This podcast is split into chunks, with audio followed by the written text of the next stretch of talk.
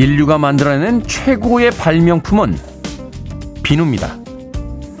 하얀 거품을 내는 이 물건은요, 지난밤의 슬픔도 힘든 노동의 흔적도 모두 시선에 흘려보내주니까요. 뜨기 힘든 눈을 뜨며 간신히 일어나는 아침이지만 샤워실에 비누를 보며 생각해 봅니다. 새롭게, 깨끗하게 다시 시작할 수 있다고요. D-138일째 김태훈의 프리웨이 시작합니다. 빌보드 kid의 아침 선택 김태훈의 프리웨이 저는 클 태 자 쓰는 태디 김태훈입니다. 오늘 첫 번째 곡은 몬텔 조단 This is how we do it 들으셨습니다. 자 원혜진님 출첵이라고 문자 보내셨습니다. 고맙습니다. 염수정님 기상과 함께 테디의 목소리를 들으며 하루 시작합니다. 소인호님 기분은 금요일 오후처럼 몸은 월요일 아침처럼 김지연님 테디 오프닝 들으며 하루 시작합니다. 항상 감사합니다 보내주셨고요. 배화영님, 딸이 출산해서 산후조리 도와주고 있는데 밤에 잠을 못 자니 비몽사몽입니다. 애들 키울 때는 어찌 키웠나 싶네요. 아침 먹어야 되는데 입맛이 없어요. 찬물 들이켰습니다. 하셨습니다. 그렇죠. 어, 자기 아이들보다 손자, 손녀들 키우실 때 더 힘드신 것 같아요. 배화영님. 제가 죽 상품권 보내드립니다. 아, 모바일 쿠폰이니까요. 이름과 아이디 다시 한번 샵 1061로 보내주시면 어, 모바일 쿠폰 보내드리겠습니다. 짧은 문자는 50원, 긴 문자 100원, 콩은 무료입니다. 자, 죽. 전복죽, 소고기죽, 해물죽, 미역죽 있는데 어떤 죽 드실지 궁금한데요. 자, K79674053님 듣기만 하고 댓글 처음이네요. 요즘 가끔씩 들어오는데 좋습니다. 보내주셨고요. 수진님, 클테짜 쓰는 테디. 어제 못 들은 아쉬움에 오늘은 30분 전부터 대기하고 있습니다. 오늘 스타일이 40대 초반 같아요. 상콤하십니다. 우리 친구 해도 되겠네요. 하셨는데. 그럼 말 놓게 수진 이라고. 40대 초반 기억이 안 나는군요. 자, 오늘도 여러분들의 사랑을 간구하는 테디가 아, 선물 준비했습니다. 계절도 그렇고요. 마스크 때문에도 그렇고 피부 많이 건조하시죠? 여러분의 보습을 위해서 저희가 마스크팩 준비했습니다. 모두 30분 오늘 방송이 끝날 때까지 사연 보내주시는 분들 통해서 추첨해서 나눠드리겠습니다. 자, 내가 왜 촉촉한 피부를 가져야 되는지 간단한 이유 보내주시면 되겠습니다. 문자번호 샵 1061이고요. 짧은 문자 50원, 긴 문자 100원, 콩은 무료로 보내실 수 있습니다. 당첨되신 분들은 방송 끝나고 홈페이지에 올려놓겠습니다. 자, 여러분은 지금 KBS 2라디오 김태훈의 프리웨이 함께하고 계십니다.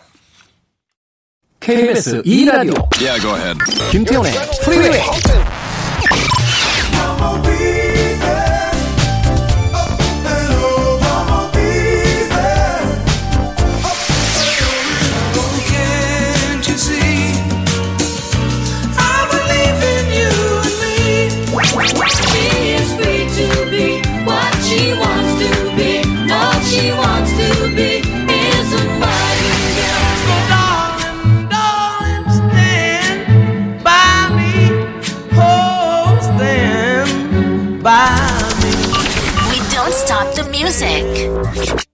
노래의 품위가 느껴지죠. 캐롤 베이어 세이거 뮤지션이자 작곡가로 알려져 있는 인물입니다. Stronger Than Before 들이었습니다.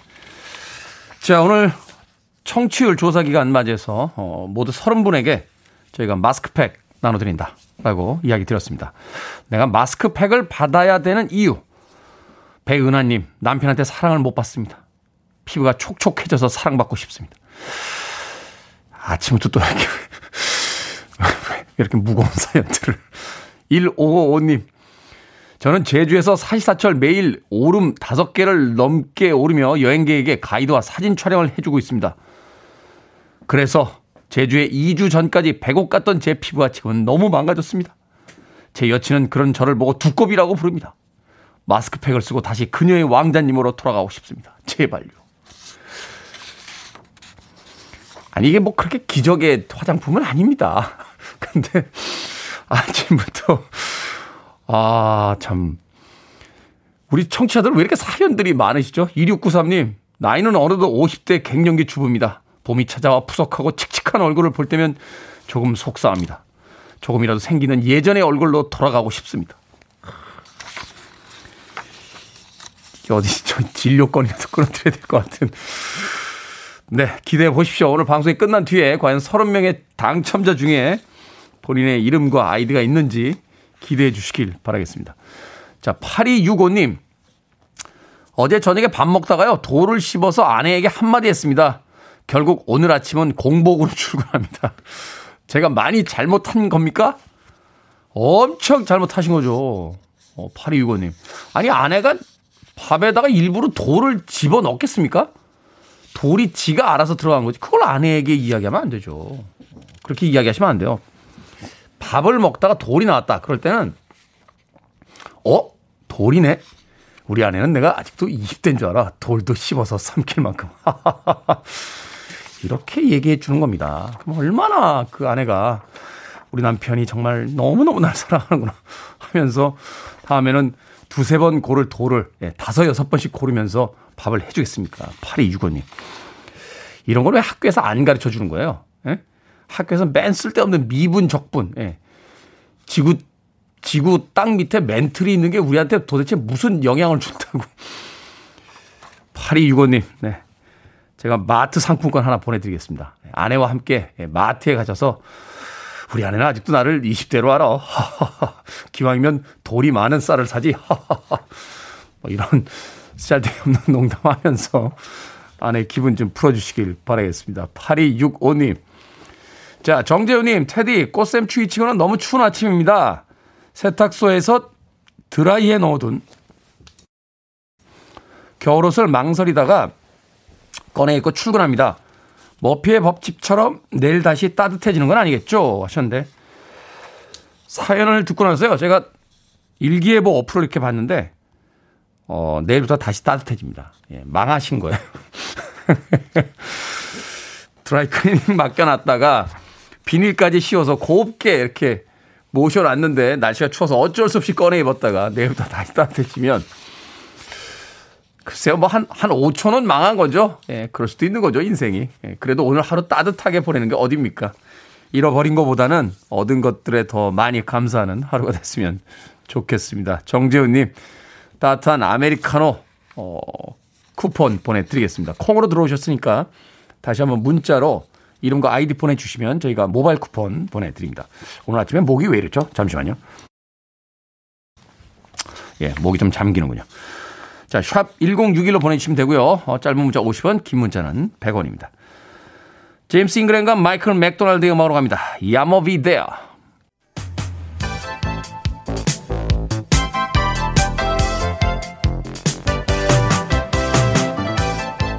이 시각 뉴스를 깔끔하게 정리해드립니다. 뉴스 브리핑 최영일 시사평론가가 돌아오셨습니다. 안녕하세요. 안녕하세요.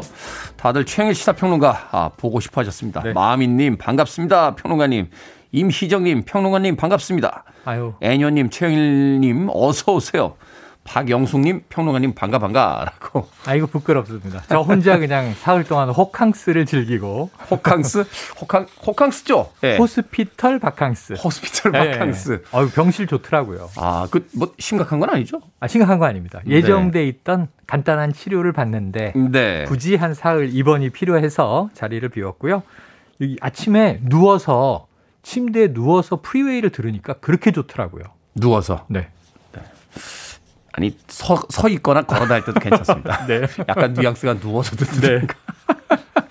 자, 일본이 원자력 발전소 오염수 방류하기로 결정을 했습니다. 네.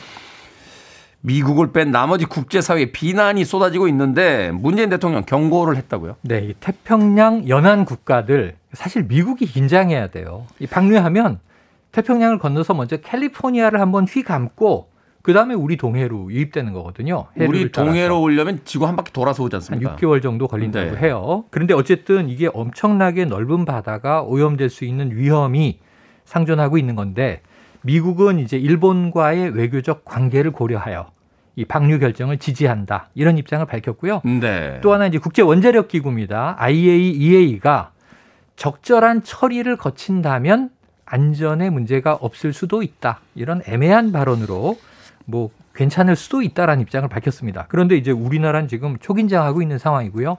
이미 여러 해 전부터 혹시 방류하는 거 아니야? 의심이 들 때부터 이거 반대하고 있었거든요. 그래서 어제 마침 일본의 신임 대사가 왔습니다. 아이보시 코이치라고 하는 이제 신임 대사가 와서 네. 그럼 이제 아그레망이라고 신임장을 제출하는 거예요. 이 우리 자국의 정부가 신임하는 인물이니 귀국의 대사로 파견합니다. 자, 문재인 대통령이 덕담도 건넸습니다. 도쿄 올림픽이 성공적으로 개최되기를 기원한다. 그런데 이 오염수 방류에 대해서는 심각한 우려를 표하지 않을 수가 없다. 본국에 잘 전달하시오. 이렇게 엄중 경고를 한 겁니다. 그러면서 또 이제 청와대 법무비서관실이 바빠지게 됐는데요. 이게 국제해양법 재판소가 있어요. 여기다가 제소를 검토하라. 근데 이게 제소도 제소지만 재판을 거는 거잖아요. 재판을 제기하고 나면 가처분 신청을 할 수 있잖아요. 그렇죠. 일단은 자, 예. 행동을 중지시킬 수 있죠. 예. 재판 네. 결과가 나올 때까지 승소하든 패소하든 일시적으로라도 이게 보류하라. 이것을 멈춰라. 이렇게 얘기할 수 있거든요. 근데 이제 실효성이 있는지 검토하는데 까다로움이 있어요. 제소 한쪽에서 피해를 입증해야 돼요. 근데 이게 아주 이 일본이 교묘한 게 뭐냐면 정보를 공개를 안 하고 있어요. 아. 어느 정도 오염 수치가 있는지. 그 우리가 그래서 지금 무슨 아주 합리적인 얘기를 했거든요. 공동조사를 하자. 국제 원자력 기구 IAEA를 필두로 해서 일본 한국 정부와 태평양 연안 국가가 공동조사팀을 만들어서 정말 안전한지 한번 검증을 해보자. 일본 정부가 받을 가능성은 없는데 그렇죠. 일본은 오히려 삼중수소가 안전하다는 캐릭터 홍보까지 시작을 해서 빈축을 사고 있는데요. 삼중 수소 수소가 안전하지 않다는 건 상식 아닙니까? 이거 방사능 물질인데 이걸 아주 귀엽게 표현을 해서 우리 몸에 들어와도 자연히 배출이 되고요. 또 너무 약해서 피부를 통과하지 못하고요. 지금 아소다로 부총리가 어, 이물 먹어도 괜찮은 것 같다. 그래서 일본 누리꾼들이 당신부터 먹어봐라. 지금 일본 내에서도 분위기가 안 좋아요. 아. 자, 일본 정부 지금 이제 눈을 가리고 달리고 있는데 과연 어떻게 할지 걱정입니다. 이야기를 들어보니까 그 원자력 발전소가 있는 거의 모든 나라가 조금씩 국제 기준에 맞게 방류들을 하고 있기 때문에 네네네. 큰 소리를 내지 못한다. 네. 미국의 입장도 아마 그런 그렇습니다. 입장이 그렇습니다. 아닌가 하는 또 생각도 듭니다. 자, 올해 수산질병관리사 64명이 배출이 됐다는데 수산질병관리사 일명 물고기 수의사다라고 네. 하는데 이게 어떤 소식입니까? 어, 이게 이거 보고 이런 직업이 있었나? 나도 한번 시험 쳐보고 싶다. 근데 그러네요. 어, 어렵습니다. 그래도 이제 시험 합격률이 한 48%좀 넘더라고요. 네. 근데 문제는 이걸 전공을 해야 돼요. 이게 쉽진 않아요. 수산질병관리사 말씀하신 대로 일명 물고기 수의사인데 우리나라에 지금 993명이 있어서 올해 시험에서 64명이 추가된 거예요. 네. 그래서 이제 1000명 시대를 어, 내다보고 있다. 근데 이게 굉장히 중요한 거더라고요. 해외에서 들어오는 생선 등 수산물에 대해서 이 전문가들이 검증을 해서 아. 국내에는 이 질병에 걸린 물고기는 수입할 수 없습니다. 그럼 굉장히 다양한 조항들이 있는데 이분들이 이걸 감별하는 거예요. 그래서 어, 뭐 어느 나라에서 들어오는 이 생선은 지금 국내에서 반입 금지하고 있는 질병에 걸린 게 바이러스에 걸린 게 확인됐네요. 그럼 다 반, 반품하는 거예요. 국내 수입 못 합니다 하고. 음. 근데 그것을 이제 아무래도 이 수산물 의학 전문가가 검증을 해줘야 되는데 어, 이러한 직업이 있더라고요. 오. 그래서 야 이제 천명 시대 앞으로 이거 유망 직종 아닌가? 근데 이제 연봉은 천차만별인데 자신이 뭐 직접 연구소를 창업할 수도 있고 공무원으로 들어갈 수도 있고 어쨌든 우리나라가 또 수산물을 워낙 많이 먹지 않습니까? 그래서 이, 러한 부분에 대해서 어, 이런 직업이 있었구나라는 걸 좀 환기하게 되는 기사여서 물고기 수의사 한번 관심을 가져주시죠. 네. 어떤 조사를 보니까 우리나라에 공식적으로 등록되어 있는 직업이 한 2만 개 이상이 되는데 요새 한 4만 개로 늘었어요. 어, 그렇게 많이 직업이. 많아지고 있어요. 그럼에도 불구하고 이 젊은 층이 선호하는 직업은 3, 40개밖에 안 된다. 맞습니다. 네. 그 직업군에서 벗어나는 것이 또 하나의 경쟁력이 될 수도 있다. 어, 그럼요. 그게 네, 이제 레드 오션을 벗어나서 블루 오션으로 가는 길이겠죠. 네. 자, 화요일 코너입니다. hidden 뉴스 시간에도 다뤘던 사건인데 네. 구미 여아 사망 사건의 변호인 돌연 사임을 했습니다. 네, 9일 만에 사임했습니다. 그러니까 이제 외할머니인 줄 알았는데 친모였다. 지금 두 개 혐의가 있어요. 네. 하나는 미성년자 약취. 친딸이 낳은 손녀가 지금 실종된 상황이에요. 이 미성년자를 약취했다는 건 한 명의 사라진 여아 어떻게 된 것인가 이게 있고요. 네. 두 번째로는 친딸로 밝혀진 손녀라고 주장했던 이 여아 이미 사망했습니다. 이 사체 은닉 미수로 지금 이제 혐의가 걸려 있는데 지금 이 딸 김모 씨의 경우 20대 딸 김모 씨의 경우에는 어 이게 딸인 줄 알았지만 동생이었던 거잖아요. 그렇죠. 그런데 살인 혐의는 명백해요. 이렇든 저렇든 방치해서 사망을 하게 했기 때문에 네. 살인 혐의로 재판에 들어가 있고요. 지금 이 외할머니로 알려졌던 친모 40대 이제 이 여성 지금 변호인이 9일 만에 사임했는데 변호인의 의무가 있기 때문에 내용을 세세하게 밝히진 않았어요. 하지만 더 이상 변호를 할 수가 없다. 그래서 그 배경에 상당히 관심이 쏠리고 있는데 계속 거짓말을 하고 있는 거 아니냐. 거짓말을 변론할 수는 없지 않겠습니까? 그렇죠. 그런 정황으로 보여지고요. 관련해서 지금 정인이 사건이라는 또 안타까운 사망 사건이 있었는데 네. 지금 이 양모는 사형이 구형됐고요. 검찰에 사형을 구형했죠. 예, 양부의 음. 경우에는 이 방치하고 말리지도 않았다. 7년 6개월이 구형이 됐는데 다음 달 14일에 재판 결과가 나옵니다. 자, 지켜보겠습니다. 자, 오늘의 시사 엉뚱 퀴즈 어떤 퀴즈입니까? 네, 앞서 물고기들의 수의사인 수산질병관리사가 늘고 있다는 소식을 전해드렸죠. 물고기의 반대말은 뭘까요? 불고기. 어, 어떻게 알았어요? 불고기랍니다, 불고기. 깜짝 놀랐습니다. 그래서 오늘의 시사홍뚱 퀴즈. 우리의 불고기는 외국인들에게도 인기 음식인데요. 특히 미국의 이 대통령이 좋아하는 한식으로 꼽아서 화제가 됐었습니다. 짭짤하고 달짝지근한 맛이 일품인 불고기를 좋아한 미국의 대통령은 누구일까요? 1번 오바마, 2번 오한마, 3번 윤사마, 4번 머시마. 자, 정답 아시는 분들은 지금 보내주시면 되겠습니다. 재미는 오답 포함해서 총 10분에게 불고기 버거 세트 보내드립니다. 물고기의 반대말 불고기. 자, 한식의 대표 음식이죠. 불고기를 좋아한 미국의 전직 대통령은 누구일까요? 1번 오바마, 2번 마 오한마 가져와라. 오한마. 3번 윤사마 4번 머시마 되겠습니다. 문자번호 샵 1061 짧은 문자 50원 긴 문자 100원 콩은 무료입니다.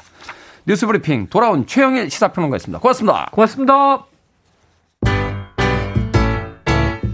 자 돌아온 최영일 시사평론가에 바칩니다. 존 세바스찬 Welcome Back.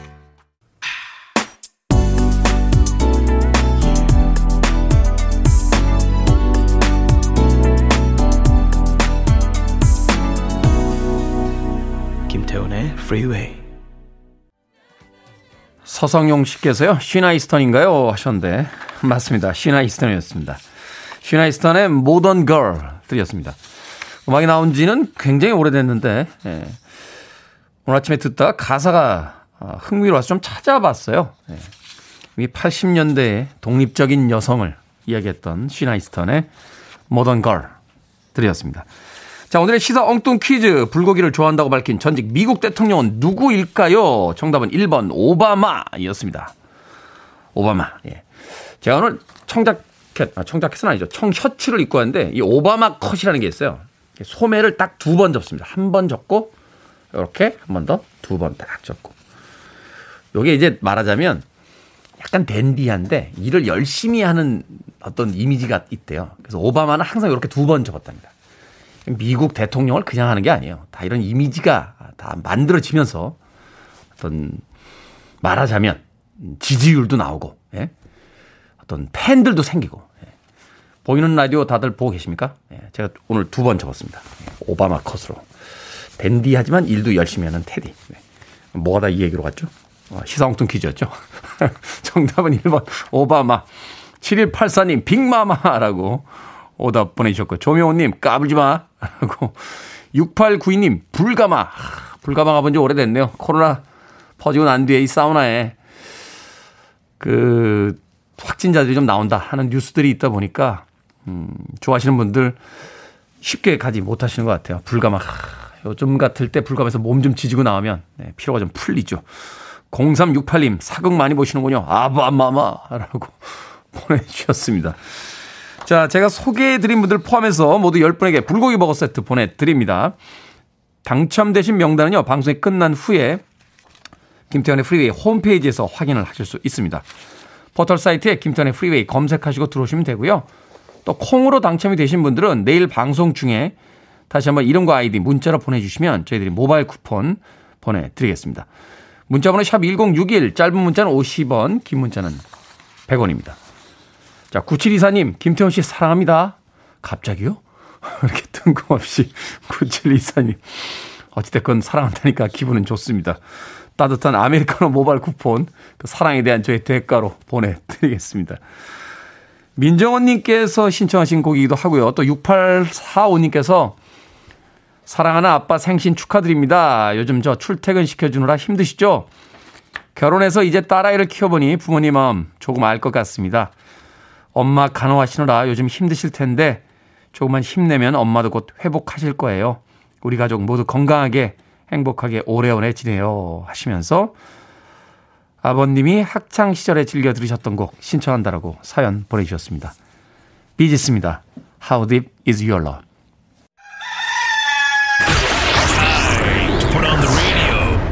김태훈의 Freeway.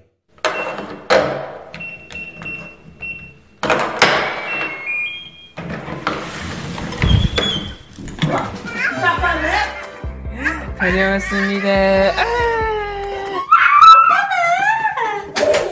다녀오셨어요. 아빠 보고? 아빠 보고? 어, 빨리 들어가자. 동생 자네? 동생 또덕또덕 해줬어? 해줬지? 엄마다! 엄마! 엄마!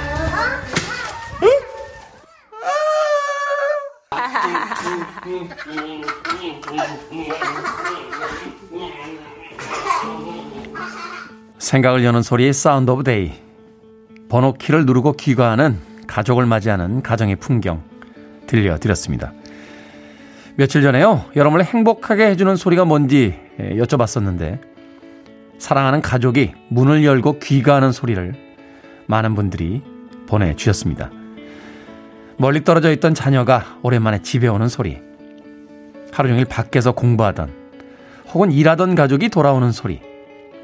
언제 오나 집안에서 기다리고 있던 가족에겐 세상에 그 무엇보다 반가운 소리겠죠. 또 그 소리 뒤로 등장하는 가족의 모습 더욱 반갑습니다. 정글과도 같은 바깥 세상에서 오늘도 무사히 돌아왔구나. 안녕히 돌아왔구나. 하는 애틋함과 안도. 아마도 그 때문에 가족들이 귀가하는 소리를 뽑아주신 게 아닌가 싶었습니다. 다들 등교하고 출근하느라 또 배웅하느라 바쁜 시간일 텐데요. 오늘 하루도 안팎에서 별일 없으시기 진심으로 바랍니다. 그리고요, 이왕이면 웃을 일이 많았으면 좋겠습니다. 안과 밖의 경계, 현관에서 들려오는 소리에서 일상의 행복한 시간이 시작이 되니까요. 그리고요, 이 시간 집을 나서는 모든 분들 잘 다녀올게 라고 했던 이 아침의 약속 꼭 지켜주시길 바랍니다.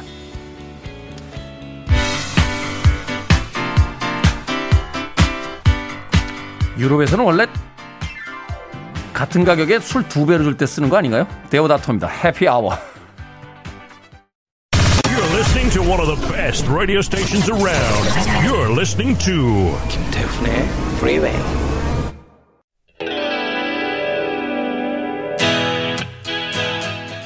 빌보드 kid의 아침 선택 KBS 2라디오 김태훈의 프리웨이 함께하고 계십니다.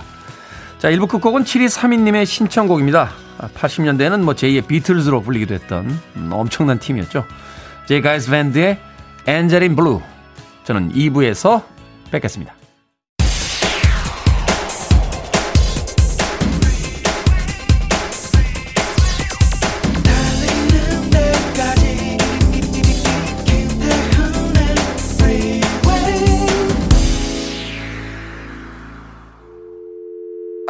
Your arms around me. I need to feel your touch.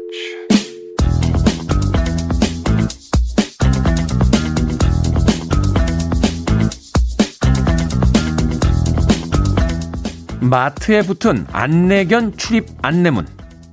안내견은 어디든지 갈 수 있습니다. 식품 매장, 식당 가도 출입이 가능합니다. 안내견을 쓰다듬거나 부르는 등 주의력을 분산시키는 행위는 삼가해 주시기 바랍니다. 안내견을 부르거나 사진을 찍으면 시각 장애인을 제대로 안내하지 못해 위험에 처할 수 있으니 조심해 주시기 바랍니다.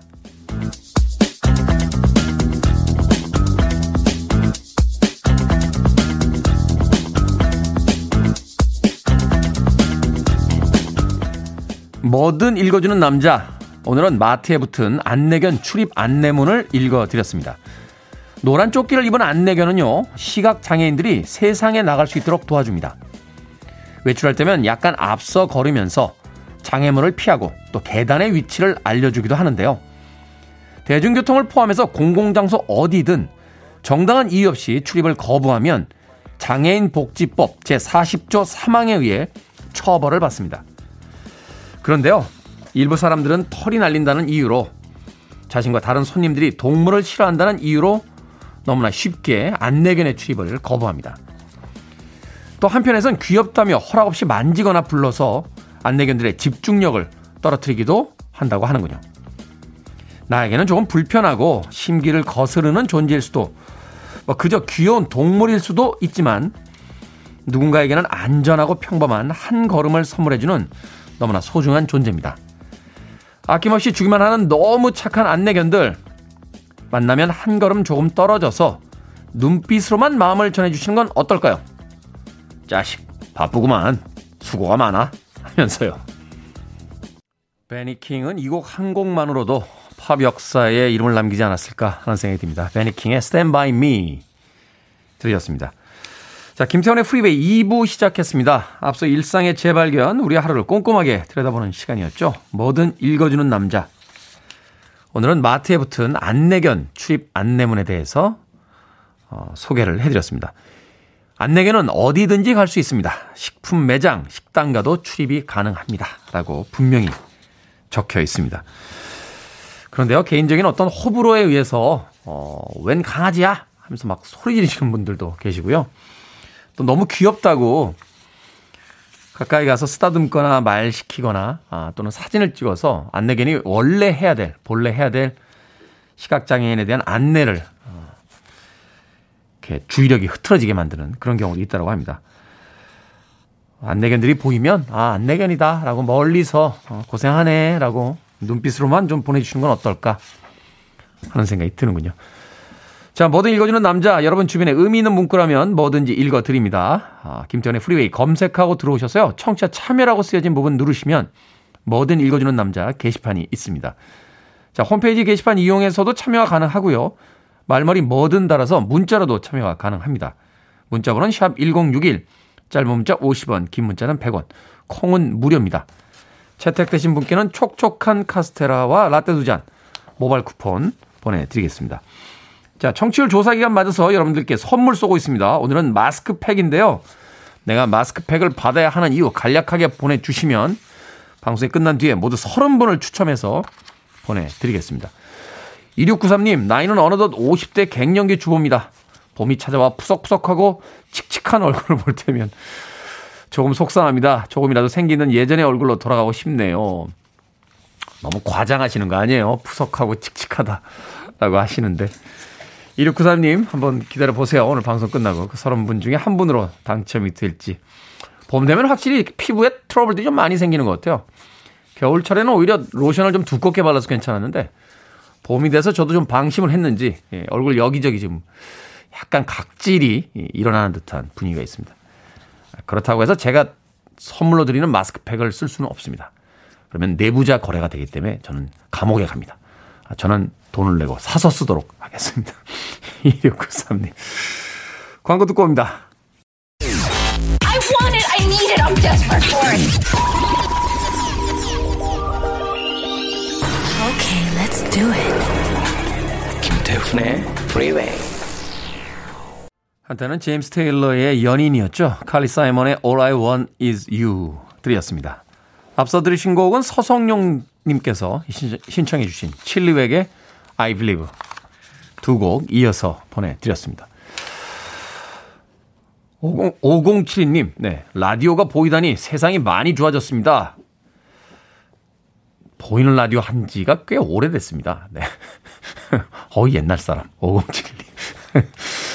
저도 사실은요, 이 보이는 라디오가 약간 부담스러울 때가 있어요. 어, 라디오는 역시 듣는 매체니까 또 그냥 귀로는 음악을 들으면서 어, 다른 어떤 일상을 그 즐길 수 있는 배경에 있는 어떤 미디어 같은 거잖아요.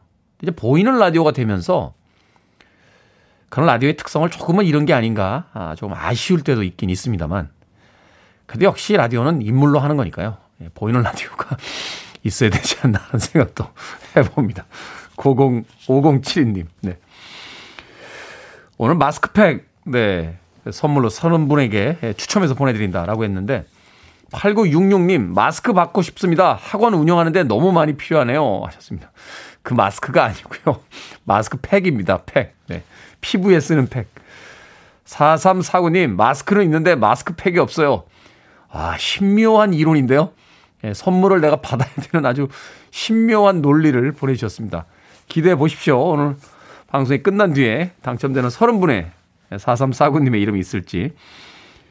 조성경님, 10수년 기간제로 열심히 버티고 있는 특수교사입니다. 이번 주에 백신 맞아요. 사실 부작용 기사에 마음이 조금 불편하기도 한데 이틀째 잠을 설치고 있습니다. 피부가 푸석합니다. 마스크팩으로 용기를 주세요. 야, 대단한 3단 논법 아닙니까? 특수교사로 10수년 버티고 있다. 그런데 이번 주에 백신을 맞는다. 백신을 맞아야 되는데 걱정이 돼서 잠이 안 온다. 잠이 안 오니까 피부가 푸석하다. 그래서 나는 마스크팩이 필요하다. 라고. 조성경님. 청취자 여러분들 다 천재들이에요. 네. 조성경님도 기대해 보시길 바라겠습니다. 과연 오늘 그 서른 분의 행운의 서른 명에 들어갈 수 있을지 마음 같아서는 모든 분들에게 드리고 싶습니다만 예, 서른 장밖에 없는 저희들을 용서해 주시길 바라겠습니다. 자, 0904님의 신청곡으로 갑니다. 목요일쯤 되면 에너지도 좀 떨어지고 아침 시간이 좀 피곤하죠?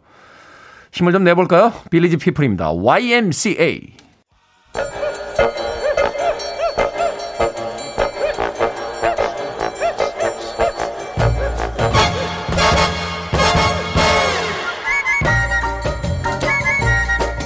온라인 세상 속 촌철살인 해악과 위트가 돋보이는 댓글들을 골라봤습니다. 댓글로 본 세상.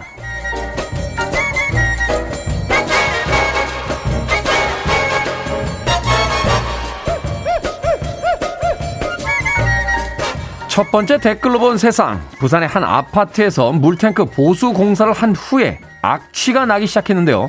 물을 틀면 페인트 냄새가 코를 찔러서 손 씻는 것도 겁이 났답니다. 알고 보니까 물탱크를 코팅할 때 선박용 도료를 사용했기 때문이라는데요. 이 도료는 피부에 묻으면 즉시 비눗물로 씻어야 한답니다. 관계자는 물탱크용 도료의 기준을 충족했다며 사용하는데 이상이 없다라고 주장을 했는데요. 여기에 달린 댓글들입니다. 훔님, 업체분이 물탱크 안에 한 달 들어갔다 나와도 이상이 없으면 그때 인정해드리겠습니다. 웅님, 에휴, 이제 욕하는 것도 힘들어요. 뭐 기준을 충족시켰다 라는 이야기에는 동의를 하겠습니다만 한 가지만 물어보죠. 본인이 사시는 아파트에도 이 도료 쓰실 겁니까?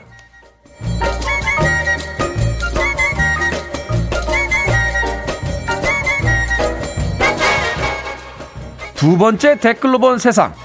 강원도 강릉의 한 바다에서 낚시꾼이 물에 빠졌습니다. 이 모습을 목격한 세명의 남자 중 한명이 즉시 물에 뛰어들어 낚시꾼을 구조했습니다. 이상한 점은요, 물에 뛰어든 사람이나 지켜보는 일행이나 너무 침착해 보였다는 겁니다. 알고 보니까 이 세 사람, 강릉으로 회의를 온 수상 안전 강사들이었대요. 그중 막내인 45살 강병수 씨가 대표로 구조에 나선 거라는데 여기에 달린 댓글들입니다. 도도님, 야, 막내야, 구해와라. 뭐 이런 건가요? 일행들은 주머니에 손까지 넣고 너무 침착하군요. 주님, 비행기에서 심장마비 일어났는데 세미나 다녀오던 심장외과 전문의 십수명이 타고 있었다는 옛날 얘기가 생각이 나네요. 아, 저도 이 이야기 들으니까 예전에 누군가에게 들었던 이야기 생각이 납니다. 술집에서 시비가 붙은 거예요. 그런데 젊은 사람들이 먼저 이 나이든 아저씨들을 공격했답니다. 근데 시간이 지나자 나이든 아저씨들이 오히려 더 잘 싸웠다는 거죠. 나중에 경찰서에 가서 알게 된 건데 아르헨티나에서 온 태권도 사범들이었대요. 겸손하게 살아야 되지 않겠습니까? 내 얘기 아니야. 내 얘기 아니라고.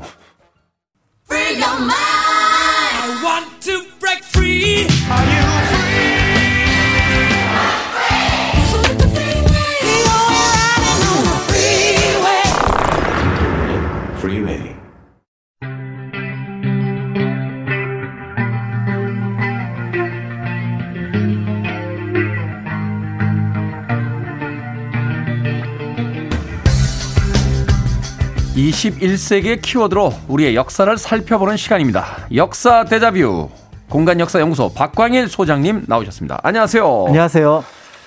최근에 국제 뉴스 보면 좀 심란한 게 아, 미얀마 네. 아, 사태 때문입니다. 시민들이 지금 민주화 요구를 하고 있는데 군부가 폭력 진압으로 맞서고 있죠. 그런데 이 시위에 맞서는 시민들이요. SNS에 이 대한민국의 민주화 역사를 자주 언급하면서 서로를 네. 격려하고 또 용기를 얻고 있다 하는 이야기를 하더군요. 우리나라 이미 겪지 않았습니까? 네, 많이 겪었고 또 한편 아시아에서 어떻게 보면 이 정도 여러 어떤 민주화 운동의 과정을 거쳐서 안정된 사회를 이루고 있는 나라가 그렇게 많지는 않거든요. 사실 정치적으로도 그렇고 경제적으로도 그렇고 그렇습니다. 그래서 이렇게 균형을 잘 맞추면서 발전한 나라 거의 없죠. 그렇죠. 그러니까 이제 그 경제나 정치가 서로 사실은 이제 양 서로 이제 도움을 주는 어떤 그런 상황으로 발전을 했는데 어떻게 보면 이제 그런 어떤 핵심 어떤 가치 속에서 아마 이제 4.19 혁명이 있지 않을까라는 생각을 하게 되고요. 아, 4.19 혁명. 그래서 이제 그게 이제 헌법의 전문에도 들어가 있기도 하고요. 그런 면에서 이제 우리가 겪었던 민주화 운동과 지금 이제 미얀마에서 벌어지고 있는 민주화 운동의 어, 공통점과 차이점이 뭔지 그리고 그 가치가 뭔지를 이제 우리 역사를 통해서 한번 생각해 보면 좋을 것 같습니다. 그러고 보니까 며칠 뒤면은 이제 4.19 혁명 네.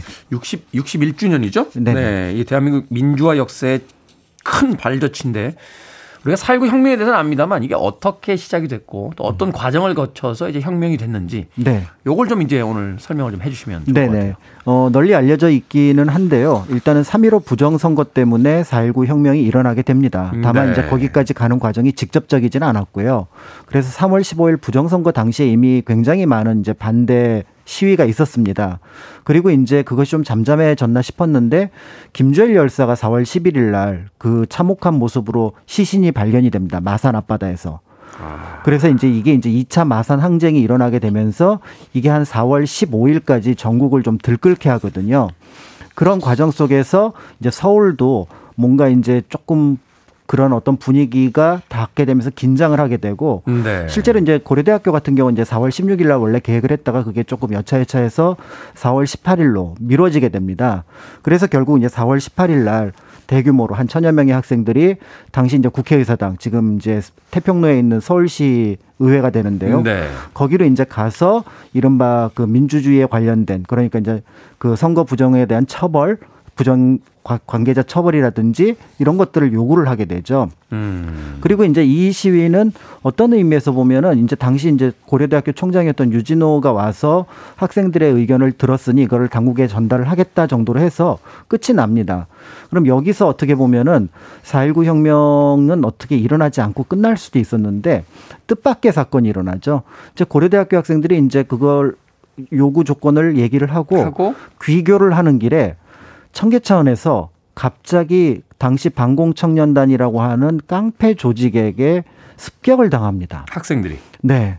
그러니까 이제 그 깡패들이 쓰는 여러 뭐 망치라든지 쇠사슬이라든지 이런 것들이 동원돼서 학생들이 피습을 당하고요. 아. 그리고 이제 그거를 취재하러 갔던 기자들이 현장에 있었습니다. 네. 그러니까 그 바로 그 사진과 그 내용을 그날 신문을 송고, 그러니까 기사를 송고를 하게 돼서 그 다음날 새벽에 이제 4시, 5시 전후에 이제 조간신문 그 주간신문에 나갔는데 네. 그게 거의 일면으로 모두 실려서 나가게 되고 특히 이제 일부 신문은 그 학생들이 크게 다쳤는데 다행히 사상자는 없어 사망자는 없었거든요.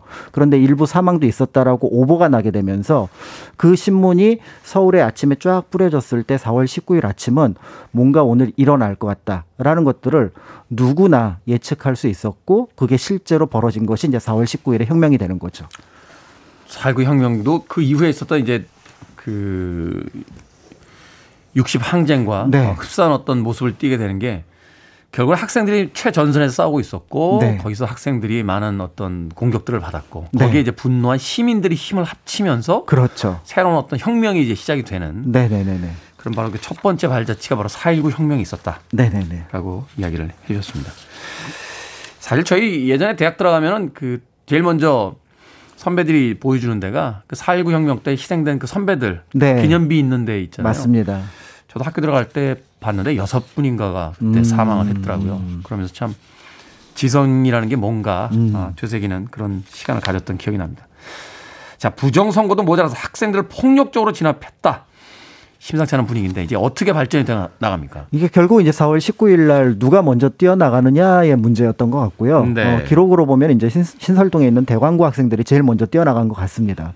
그런데 이제 문제는 이 학생들이 어, 종로로 나가야 되는데 거기서 길이 막히는 바람에 해화동으로 돌아서 이제 국회 쪽으로 가게 되는데요. 네. 이러다 보니까 서울대를 지나게 됩니다. 당시는 이제 서울대 물리대가 대학로에 있을 대학로에. 있었죠. 네. 그러니까 이제 결국은 서울대 물리대 학생들도 그 소식을 듣고 나가게 되면서 서울 그다음에 이제 중심부에 있었던 중학교, 고등학교, 그다음에 대학교 학생들이 전부 태평로로 모이게 되면서 우리가 알고 있는 이제 서- 그4.19 혁명의 전반적인 분위기를 만들어내게 되고요.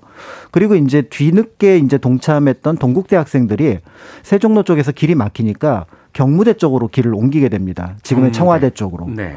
그런데 이제 여기에서 학생들이 급격하게 몰리니까 뜻밖의 사건이 일어나서 결국은 경찰이 오후 한 2시 반, 3시 정도에 발포를 하게 되면서 여기서 이제 첫 희생자가 나오게 되는 거죠. 아, 시위하는 학생들에게 총을 쐈다는 거군요, 경찰. 그렇습니다.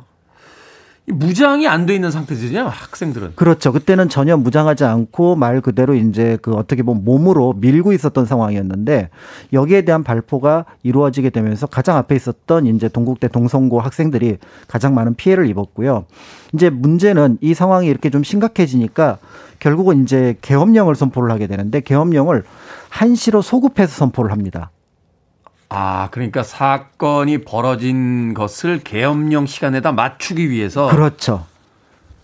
그래서 결국은 이제 계엄령이 선포가 되고 여기에 대해서 이제 학생들이 어 피습당했다, 사망했다라는 소식을 듣게 되니까 그 뒤에 있던 이제 시위대들이 이른바 이제 우리가 알고 있는 것처럼 평화 시위가 아니라 이제 경찰서라든지 이런 곳들을 이제 그 방화를 하고 하는 과정 속에서 실제로 이제 일종의 일진 일퇴 현상이 일어나게 되고요.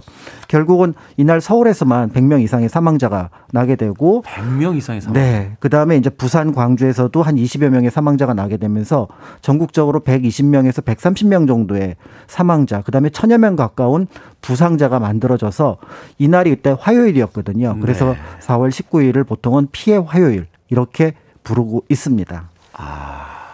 그 아일랜드에서 그 있었던 그, 이 비슷한 비극적인 네네. 어떤 사건을 그 블러디 썬데이라고 하는데 네. 피해 일요일이라고 부르는데 네. 우리는 이제 4.19를 피해 화요일이라고 그렇습니다. 불렀다라고 이야기를 해 주셨습니다. 많은 사람들이 죽었군요. 전 사실 이렇게 많은 사람들이 사망했는지는 몰랐거든요. 이게 이제 첫날인 거고요. 네. 그래서 일주일 동안 진행되면서 사망자와 부상자는 더 늘어나게 됩니다.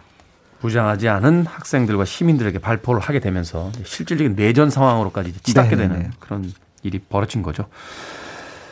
마음은 무거워집니다만 그래도 잊어서는 안 될 역사이기 때문에 오늘 이야기를 듣고 있습니다. 노래 한 곡 듣고 와서 4.19 혁명에 대한 이야기 계속 어, 이야기 나눠보도록 하겠습니다. 자, 데이빗 보위와 퀸이 함께한 곡이죠. Under Pressure. 프레디 머큐리 사망 이후에 데이빗 보위가 함께했던 음, 곡이었죠. 데이빗 보위 and 퀸의 네, Under Pressure 들으셨습니다. 시대의 무게감 속에서도 어, 민주화를 위해서 어, 나갔던 네, 4.19에 대해서 이야기하고 있습니다. 아, 이 곡은 프레디 머큐리가 살아있을 때 예, 녹음이 된 곡이었군요. 예. 정정하겠습니다. 아울러 사과도 드리겠습니다. 자, 빌보드 kid 아침 선택, KBS 2라디오, 김태훈의 프리웨이, 역사 데자뷰, 박광일 소장님과 오늘 4.19에 대한 이야기 나눠보고 있습니다. 1960년 4월 19일, 자, 전국적인 시위가 일어났고 수많은 시민들이 희생이 됐다. 정부가 이제 소급해서 계엄령을 내렸습니다. 네. 이후의 상황 어떻게 발전해 갑니까? 이제 계엄령을 내렸기 때문에 실질적으로 이제 현재 어떤 상황을 그 정리하는 거는 계엄군에게 넘어가게 됩니다. 네. 그래서 그날 밤 4월 19일 밤에 이제 계엄군이 이제 서울 시내로 진입을 하게 되면서 실제로 탱크까지 보게 되니까 시민들이 약간은 소강 상태로 빠지게 됩니다. 일단은 약간 좀 탱크까지 동원이 되니까. 그렇죠. 아, 예. 그러니까 경찰은 최대 무장이 장갑차였던 데 비해서 이제 군대는 완전히 다른 상황이니까요.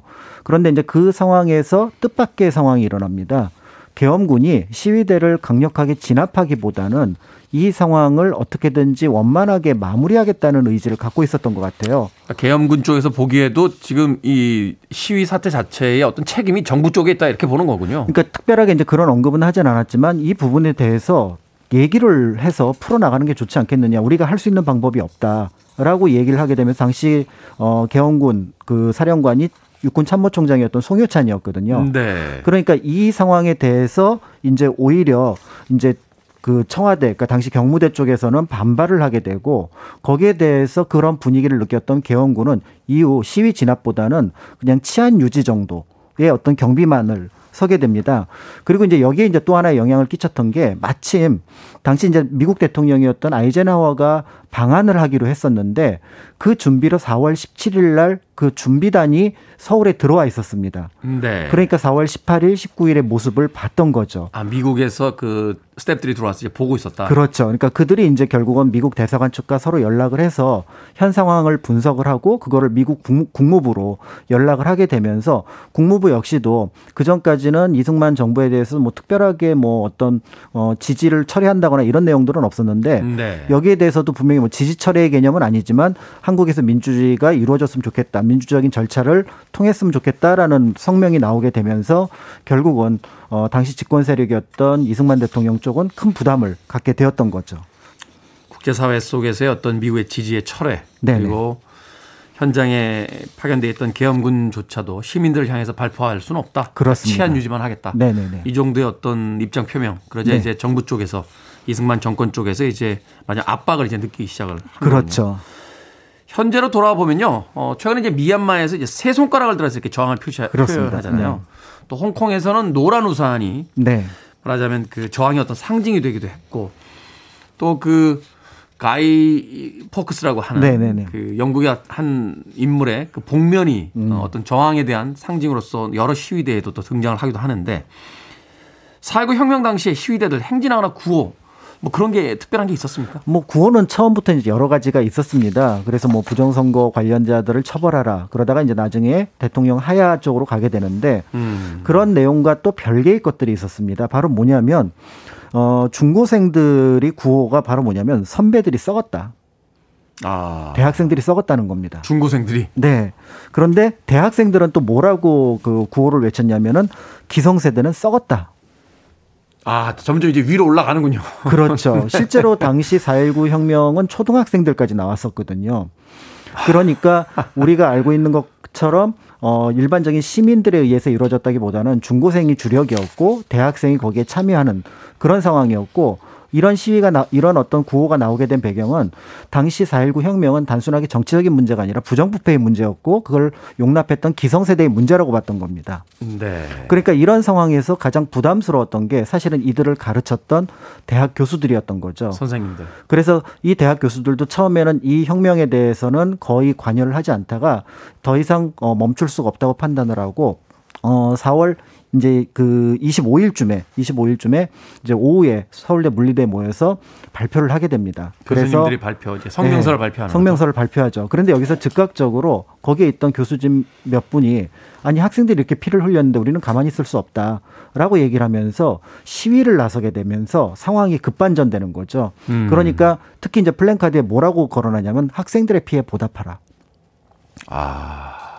그러니까 벌써 어 200명 넘게 곳곳에서 중고등학생, 대학생들이 죽었는데 기성세대가 가만히 있는 거는 말이 되지 않는다. 라고 얘기를 하게 되면서 결국은 참여하게 되고 이제까지 어, 어떻게 보면 우리랑은 조금 대척점에 있었다고 생각했던 기성세대가 움직이는 걸 보니까 대학생이 움직이고 또 중고생들이 움직이면서 이날 저녁부터 4월 26일 새벽까지가 이른바 서울에서 가장 큰 규모의 시위가 일어나게 되고요. 이런 상황 속에서 이제 계엄사령관을 포함했던 당시에 있던 주요 세력들이 이제 경무대 쪽에 가서 이제 협상을 걸게 되고 또 여러 가지 조건들이 이미 그 전에 왔다 갔다 하게 되면서 이른바 이승만 대통령의 하야를 이뤄내게 되는 거죠. 어, 갑자기 뿌듯해지네요. 그 우리가 흔히 혁명사 이야기할 때 68년도에 유럽 68 네. 혁명이라든지 어, 미국의 60년대 후반의 어떤 히피즘에 대한 이야기를 많이 합니다만 1960년에 우리는 이미 4.19 혁명을 통해서 그렇죠. 어, 기성세대 어떤 부정부패에 이제 싸우는 젊은 세대들이 등장을 하고 있었던 거군요. 그렇습니다. 그래서 사실은 이제 혁명을 어떤 성공과 실패로 보는 것이 아니라 그 당시에 어떤 문제 의식을 가지고 그 문제 의식을 어떤 방식으로 해결하려고 했느냐라는 부분이 중요한 부분이 될 것 같고요. 그런 면에서 이제 우리가 4.19 혁명을 처음의 혁명이었지만 일단은 그것이 가지고 있는 어떤 그 성공의 의미를 분석해 볼 필요가 있는 거죠. 네. 결국 이제 이승만 대통령이 하야를 이제 하고 미국으로 네. 비행기를 타고 떠나면서 이제 일단락이 되게 되는데 마무리를 좀 지어 주신다면. 사실은 이제 4.19 혁명에 대해서 미완의 혁명이라는 표현을 쓰게 됩니다. 왜냐하면 이제 이후에 정권을 잡았던 민주당 정권은 분열이 되고 바로 1년 뒤에 군사 쿠데타가 일어나게 되면서 혁명의 과실은 사라지게 되거든요. 그럼에도 불구하고 그 혁명을 기억하고 봤던 우리 시민들로서는 어떤 상황에서 즉 기성세대라든지 그 다음에 어떤 집권 세력이 헌정을 유린한다든지 하면은 저항할 생각을 반드시 이제 하게 되는 거죠. 그래서 부마 항쟁, 그다음에 광주 항쟁, 6월 항쟁. 더 나아가서 그 당시는 학생들이었지만 나중에는 이제 그것이 시민으로 또 가족으로 확대되는 그런 모습들을 볼 수가 있, 있다는 면에서 4.19 혁명 정신은 한국 현대사를 이끌어온 중요한 어떤 사건이 아닐까라는 생각이 듭니다. 맞습니다. 자, 다음 주 4.19를 앞두고 알아본 역사 대자뷰 공간 역사 연구소 박광일 소장님과 함께 했습니다. 고맙습니다. 감사합니다.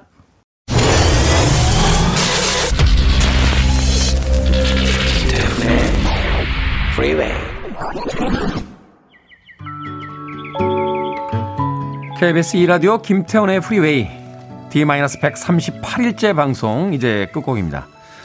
박용순님께서 신청해 주신 미니 리퍼튼의 Loving You 준비했습니다. 어제부터 조금 추운데요. 생각해보니까 꽃샘추위군요. 오늘 하루 따뜻하게 보내십시오. 저는 내일 아침 7시에 돌아옵니다. 고맙습니다.